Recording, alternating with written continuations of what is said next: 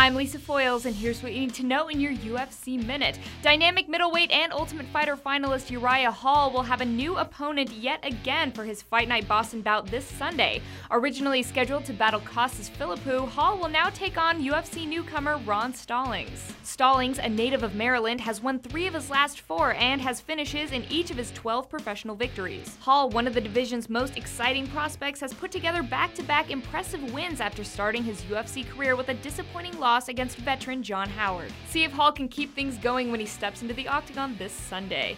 And after a successful debut at Bantamweight at Fight Night Phoenix, former Olympic medalist Henry Cejudo will take his talents to the flyweight division to take on Chris Cariaso at UFC 185 in Dallas, Texas. Cejudo dispatched tough Hawaiian Dustin Kimura in his first fight inside the octagon, showing off high-level striking while keeping his Olympic-level wrestling in his back pocket. Cariaso is coming off a loss to current 125-pound champion Demetrious Johnson and will be looking to re-establish himself against Cejudo on March 14th. And that's it for today. I'll see you tomorrow for another installment of the UFC Minute.